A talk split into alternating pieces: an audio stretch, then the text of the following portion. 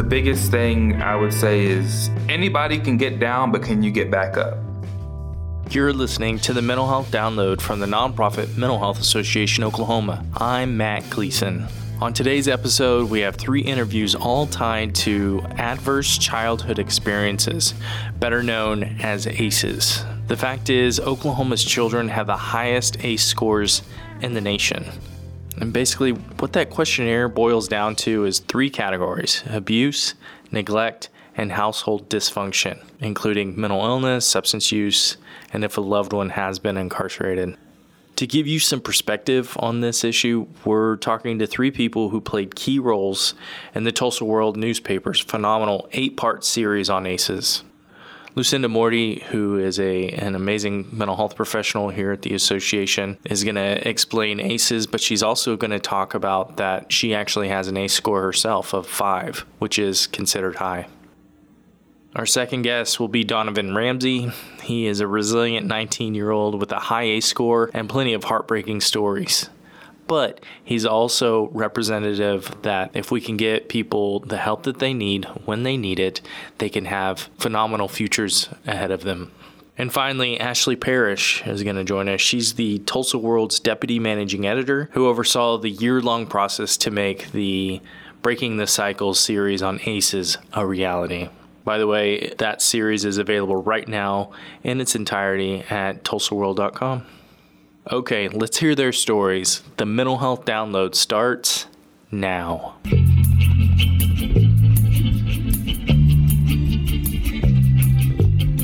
Okay, so we're here with Lucinda Morty.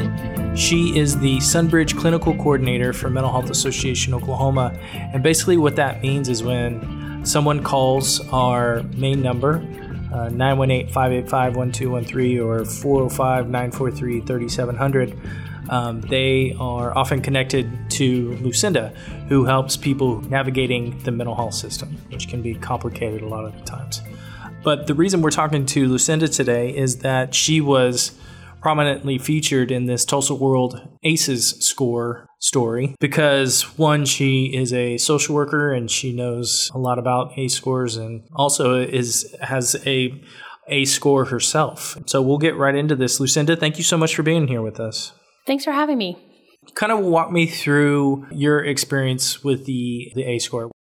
At first, I learned about it mostly for clients.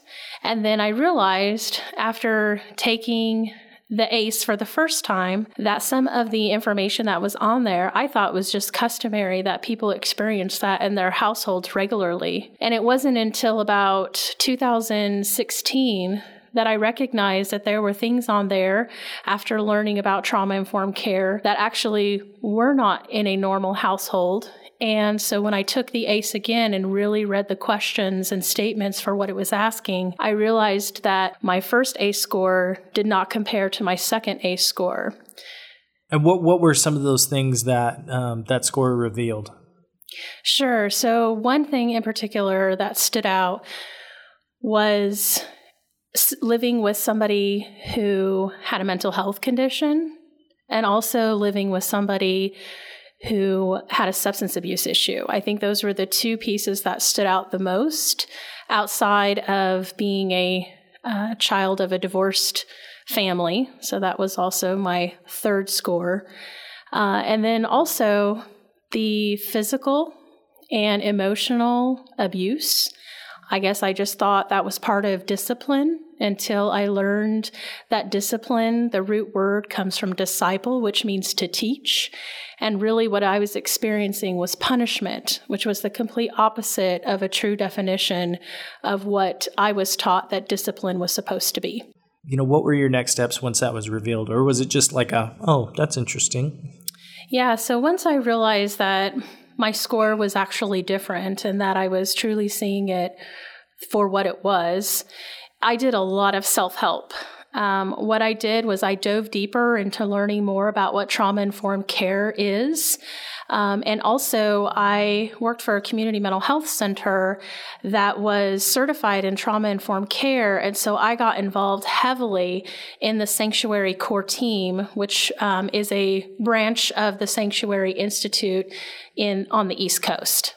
And so, how, you know, how are you doing today as far as all that goes? Like, I think I give myself a lot of permission to be patient and also to understand when I'm experiencing reenactments. So if I am in a situation where it feels very familiar, except the players are different people, I recognize that I am in a reenactment. And I also recognize that I can get out of that reenactment and not respond how I may have in the past. For example, I used to apologize to everybody for everything, whether it be something like excuse me, I would apologize for saying excuse me. And I never understood why I did that. I thought it was just part of my upbringing and never really paid attention to it. And so once I started paying attention that I don't have to be sorry for saying excuse me, um, that's when I recognized that I needed to do something different and learn new coping skills, and also to know that I don't have to allow my future generations to experience the same level of trauma, and so that it can stop with me. So, you know, when when we got this request from the Tulsa World, uh, specifically Tim Stanley, and I, when I directed him to you, you had actually revealed uh, previously that you had had an ACE score. But going into that interview, how did you feel? You know, not just being a mental health professional, but someone who has an ACE score. Sure. I think this was an opportunity to teach. And that's really what I walked into the interview wanting to show people is that it's okay to not be okay, and it's okay to communicate that. And I think in a lot of work that I've done over my career, I've learned that education is so important and critical. And so I think for me, being able to educate somebody the realness behind trauma and that it affects everybody, regardless of what they've experienced. They don't have to experience a huge tragedy, but it could be small things that are happening in the home that often people passing by or people who are maybe extended family or friends may not see. And so I think for me, it was pointing out the clues and the warning signs so that people are aware that trauma can impact an individual at any given time in their life. And it may not be the moment that the trauma happens, it could be years later that someone is discovering this.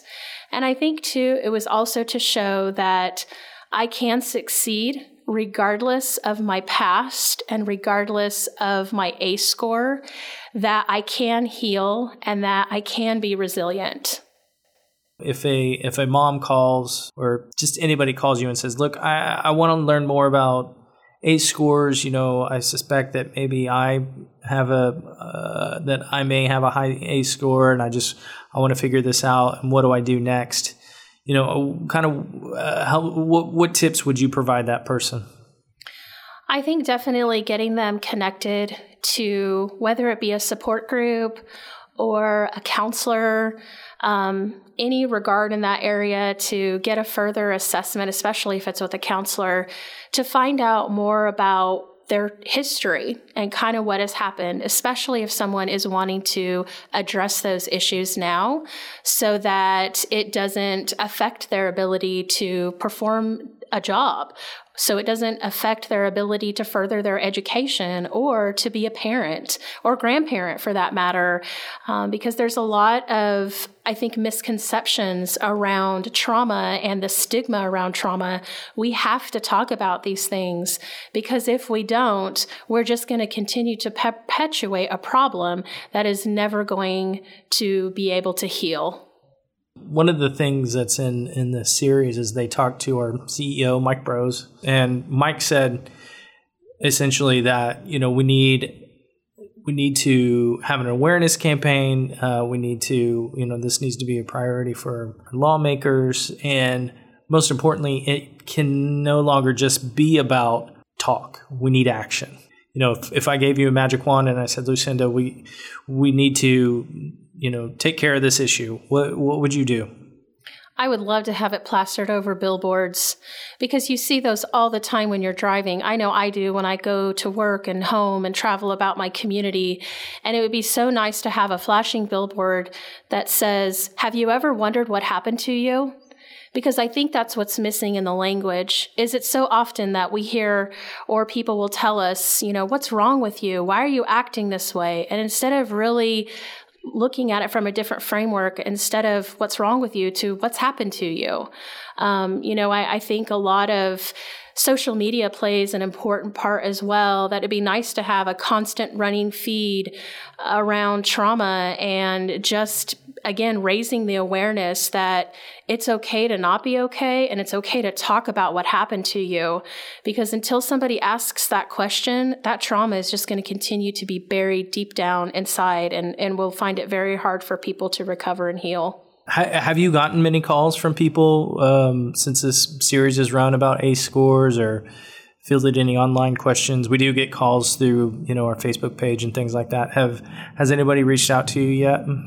You know, um, people do reach out. They may not say it's related to an ACE score, but often they will ask for uh, specifically a therapist who has a specialization in working with trauma, whether it be first responder trauma or general trauma among civilians. Um, you know, I've even had military reach out to me about wanting to find somebody who specializes in PTSD. And again, I think we have to think about trauma on a spectrum that it can range depending on what the individual has experienced and what they're looking for. But there has been a recent increase in people wanting to know more information about trauma. So I've referred a lot of people to educational resources like the National Institute of Mental Health uh, to get really good educational resources on trauma and how it can impact individuals and also how it impacts families. I also get a lot of calls around um, people who are seeking support, and often some of these symptoms that are related to trauma can be depression, anxiety. And so, a lot of times, even though someone may be experiencing trauma, there's still struggle with actually calling it that. And so, a lot of times, unless somebody is outward about what they're wanting or seeking, I often know that those underlying symptoms are a result of trauma. So, is there anything I'm not asking you? Anything you want to say about ACE scores, Lucinda? I think it's just important to recognize and know that you have the ability to recover and heal from trauma. It may not happen overnight and it could take a lifetime of recovery to really address the, the root issues, um, depending on the level of trauma and how many traumas have been experienced. Because often it's not just one isolated event, but it could be events over years. And again, I think having that awareness and really encouraging people to talk about it. We've got to reduce and remove the stigma around trauma. Um, I think people feel more comfortable talking about stress than they do trauma, and I think that's just a culture that it's it's a the word stress can mean a variety of different things, whereas in trauma, I think our mind shifts a little bit in that we know that we're addressing something deeper. And I think it's it's people have to give themselves permission to start talking about what happened to them. Okay, Lucinda, thank you so much for joining us. You you always have such amazing insight and advice, and I appreciate everything you do. Thank you.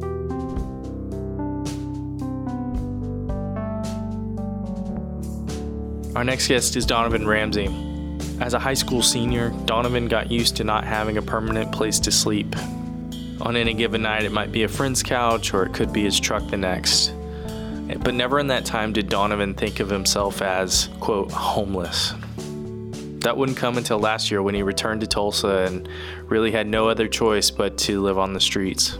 As the Tulsa World's phenomenal writer Tim Stanley explains in his brilliant story on Donovan, Donovan got off the streets and into housing thanks to the Mental Health Association's Walker Hall Transitional Living Center for Youth. Tim quoted Donovan as saying that he found his way to Walker Hall, quote, by the grace of God. I love that. And we're grateful that Donovan did find his way to Walker Hall. And we're also so excited that he's here with us. Donovan, welcome to the Mental Health Download.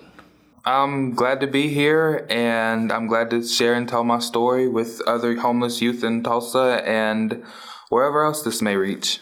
Awesome. All right. So my first question is, you know, Donovan, I know your story, but I really want to have you share it with our audience. So let's start at the beginning. You know, tell us what your upbringing was like. Well, my upbringing was uh, like everyone's, it had its ups and downs. Um, I was born and raised in New Orleans, Louisiana. My mother was around, my father wasn't around very much, and I just had a pretty I lived a pretty sheltered, pretty simple life. Um, you know, I had some friends. My mom really wouldn't let me go out much. Uh, she was scared of the world, is what she said, and she told me. Um, yeah. And you, and you helped out your mom in the kitchen, right? Growing up, what was the best thing that she made, or that you helped her make? The best thing that I helped my mom make was a uh, it was a recipe she got from a magazine at the doctor's office, and it was for um, like zucchini alfredo with fried prosciutto. It was a really fancy dish with Parmesan cheese and such. Um, and me and my sister both helped her make that, and it was really fun. It was one of the last times that I could think of all of us being in the kitchen just having fun cooking like that before she passed. And how old were were you when she passed? I was 14. So in these past 5 years you've had to overcome so many challenges in your life, including homelessness. So I want to fast forward through all of that pain and struggle and you know, let's let's go to the the front door of the Walker Hall Transitional Living Center where you got to start your life again. So just tell me what moving off the streets and into Walker Hall meant to you and what that experience was like. I literally felt like I had died and gone to heaven. It was surreal.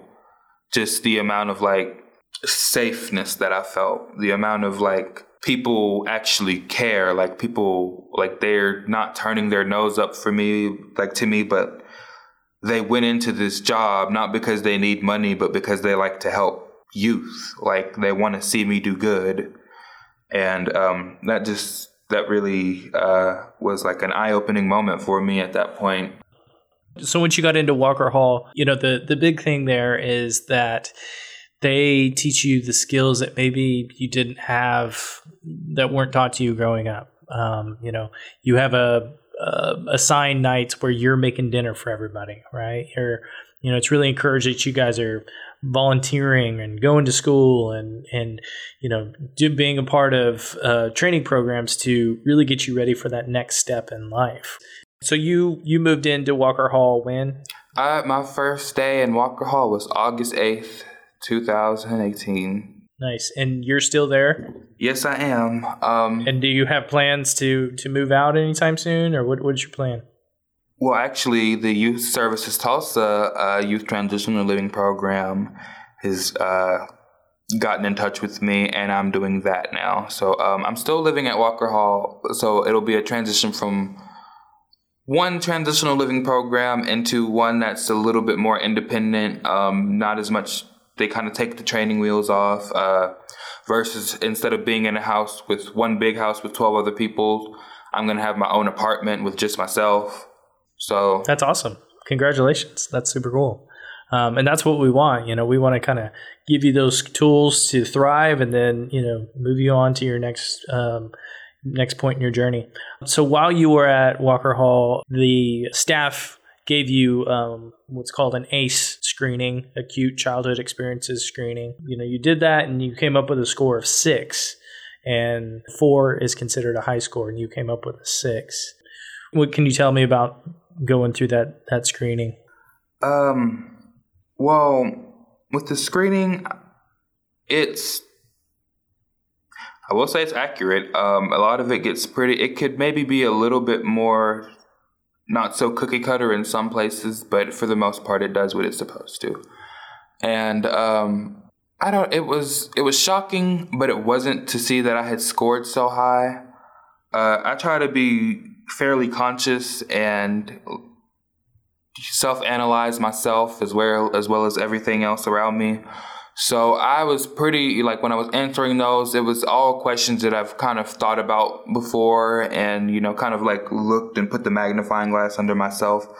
So it was it was interesting though to see it kind of like in a number though, like all of those different, all of this stuff, like you know, and it simplifies it, and it's like kind of crazy that big judge like based on a number, like you can kind of tell in somewhat accurately like the level of degree of someone's trauma.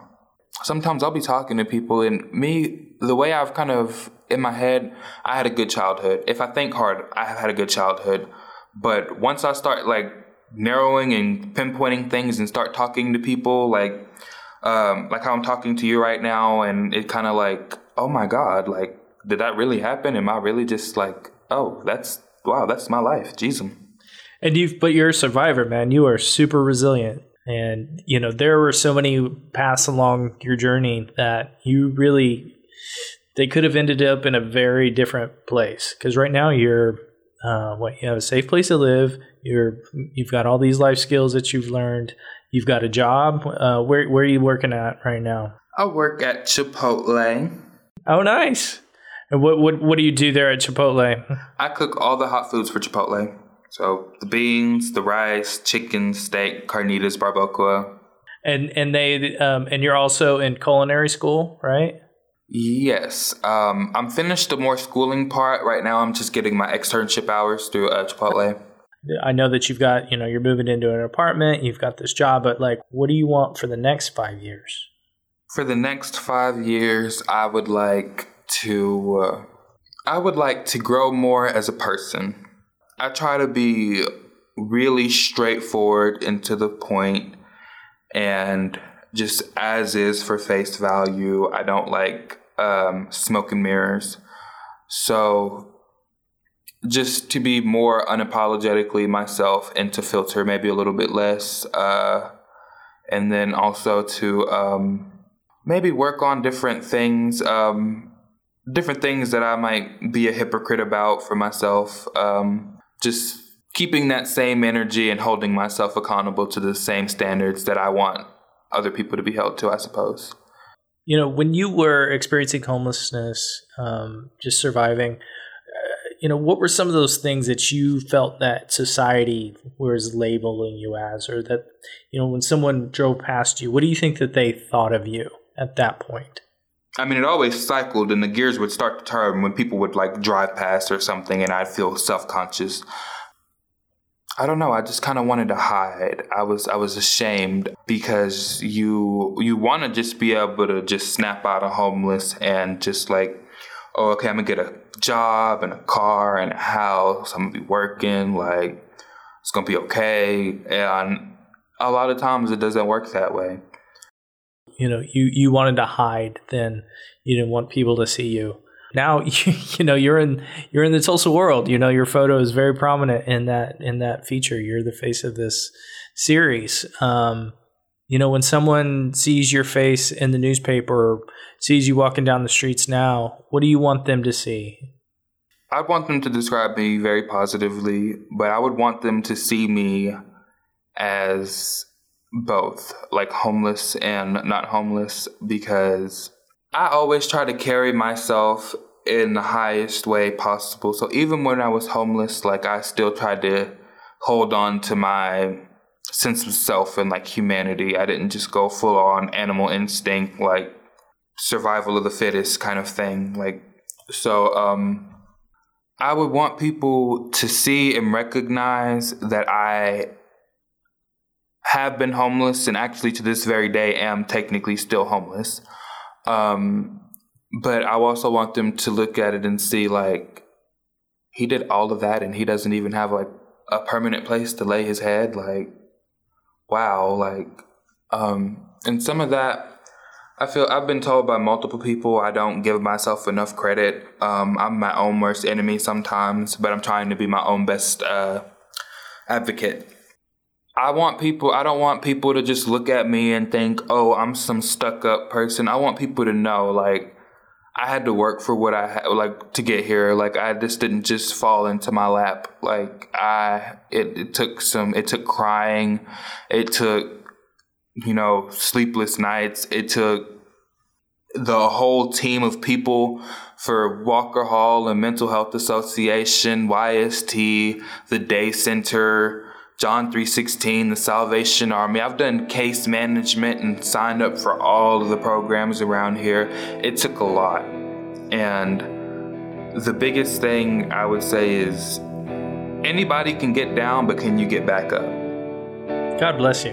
Thank you for being a part of this Tulsa World story, man. It has been, we're hearing nothing but rave reviews about it. So thank you so much for being with us today. Thank you for having me. Thank you for letting me share my story with people.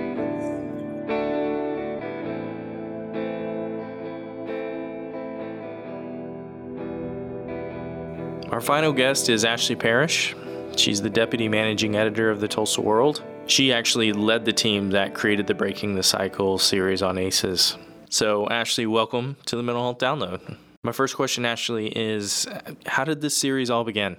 So, this started last year when we really wanted to come up with a project that we could dig ourselves into. Uh, we polled the entire newsroom, asked for story ideas, and we got kind of what you would expect. They're all great stories, but it was about Oklahoma's incarceration rate, uh, Oklahoma's mental health problem, Oklahoma's drug problem, Oklahoma's, alcohol problem. And then uh, Andrea Eger, who's one of our projects reporters, uh, she's covered education for years for us. And she came to us with a stat that she had heard that Oklahoma kids topped the nation in trauma. And she told us about ACEs, and none of us sitting in the room had ever heard about it. And as she started telling us about it, it's like light bulbs just went off for all of us. And it was like, so these traumas that our kids lead the nation in, huh, they lead to alcoholism, incarceration, mental illness, even down to physical problems like heart disease. And it just kind of coalesced for us that what's wrong with Oklahoma? Why are we topping all these lists? Huh, it's how we're treating our kids. So it just that that was it. And from there we knew we had our series and we started assembling all the best minds in Tulsa to tell us more. We just wanted to get as educated as possible before we went out and started our reporting process. What was it like cuz I the newsroom is busy and for you to go to all these people and say, "Look, we're going to spend a lot of time on this project. What was some of the um, the feedback that you got from people? Um, how excited were they about this project? Everyone, as soon as we told them about the project, it became personal to them. Uh, every, you know, my managing editor, my executive editor, as soon as I pitched the idea and explained what ACEs were, they're like, oh, I know this person. I know this person. Oh, what's my ACE score? It it was just it became very personal to everybody. So I really there was no resistance. Um, and in fact, it started as a four day series, and it was uh, my bosses who said, "No, eight days. Let's go Sunday to Sunday," and that was really rewarding to hear. As you dig through all of the of those stories, there's just so much amazing, heartbreaking insightful information that really it makes you angry, it makes you happy, it makes you want to get out and do something to make a difference. But what were some of those big things that as you were reading through all this content and looking at all these photos, what what were some of those big things that struck you? Well, you know, as we started, we just were looking at the ACEs. So, you know, we knew we wanted to talk to someone um, who had a mental illness, who had the adverse childhood experiences. We knew we wanted to talk to someone who uh, had gotten out of jail, who was a mom, who was someone who had a child who had that high ACE score because she had been in jail. Um, and so I knew it was going to be a sad project. What I thought was interesting is how much hope there was in the project and all these moments that came back. And then we found out about PACEs. And it's the protective, uh, yeah, I'm not going to say it, uh, but it's it's the mitigating factors of the ACEs, and it was two OSU professors who came up with it, and it was it was knowing that there were things that could actually heal the brain, it could heal the trauma, and you know everything from therapy to clubs, hobbies, but also, but the single most important one was a mentor, an adult figure, someone to count on. And there's so many of those in Tulsa. Tulsa does nonprofits so well. We've got so many people that help. And it was just knowing that there's so many people out there fighting it. So we knew that every single day when we were going to discuss an issue, we had to talk about one of the people who was fighting back.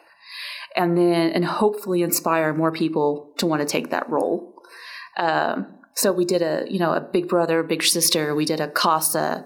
Um, it it just it, we did a foster mom, and what we were really hoping is that one of those people would really uh, appeal to somebody, and they would know I'm going to go do that. I'm going to go do that, and know that it is not hopeless. We do not have to be stuck in the cycle.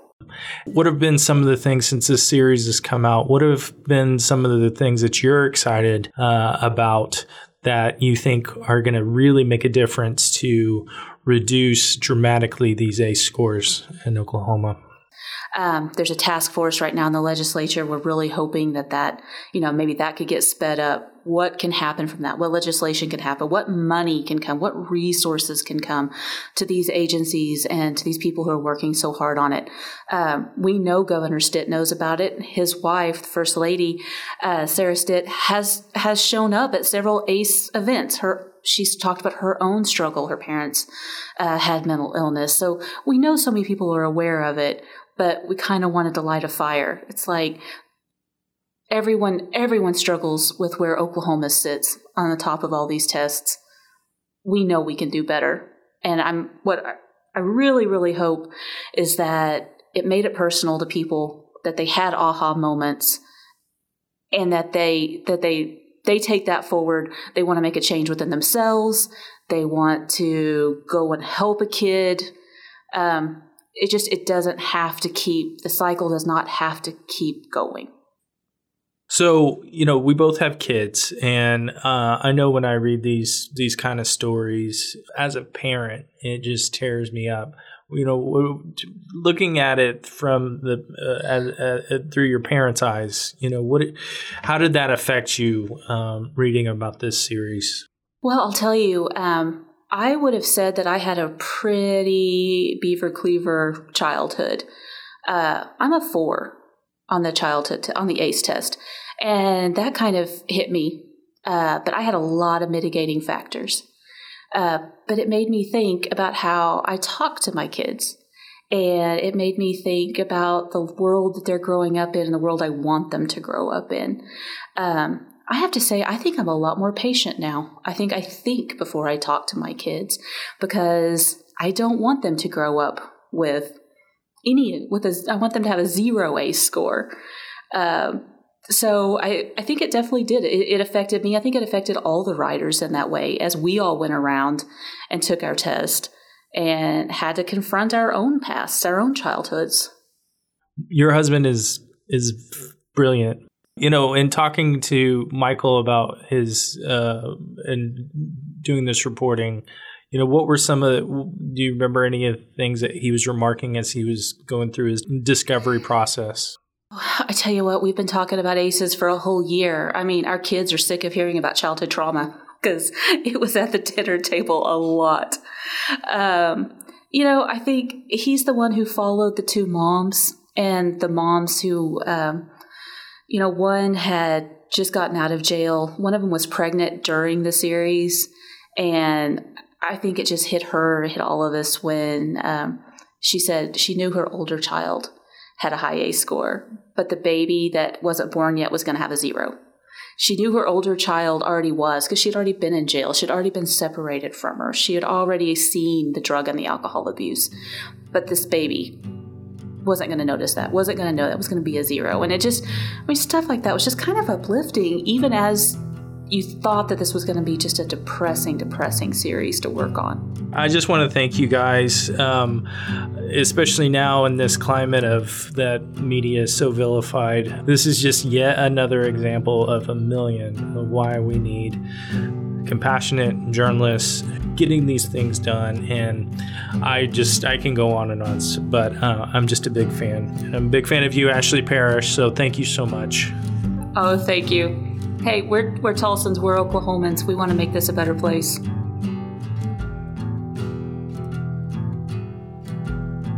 Thanks again to all of our guests today. If you'd like to take the ACE questionnaire or to read the Tulsa World's Breaking the Cycle series, we've included all the links in the podcast show notes.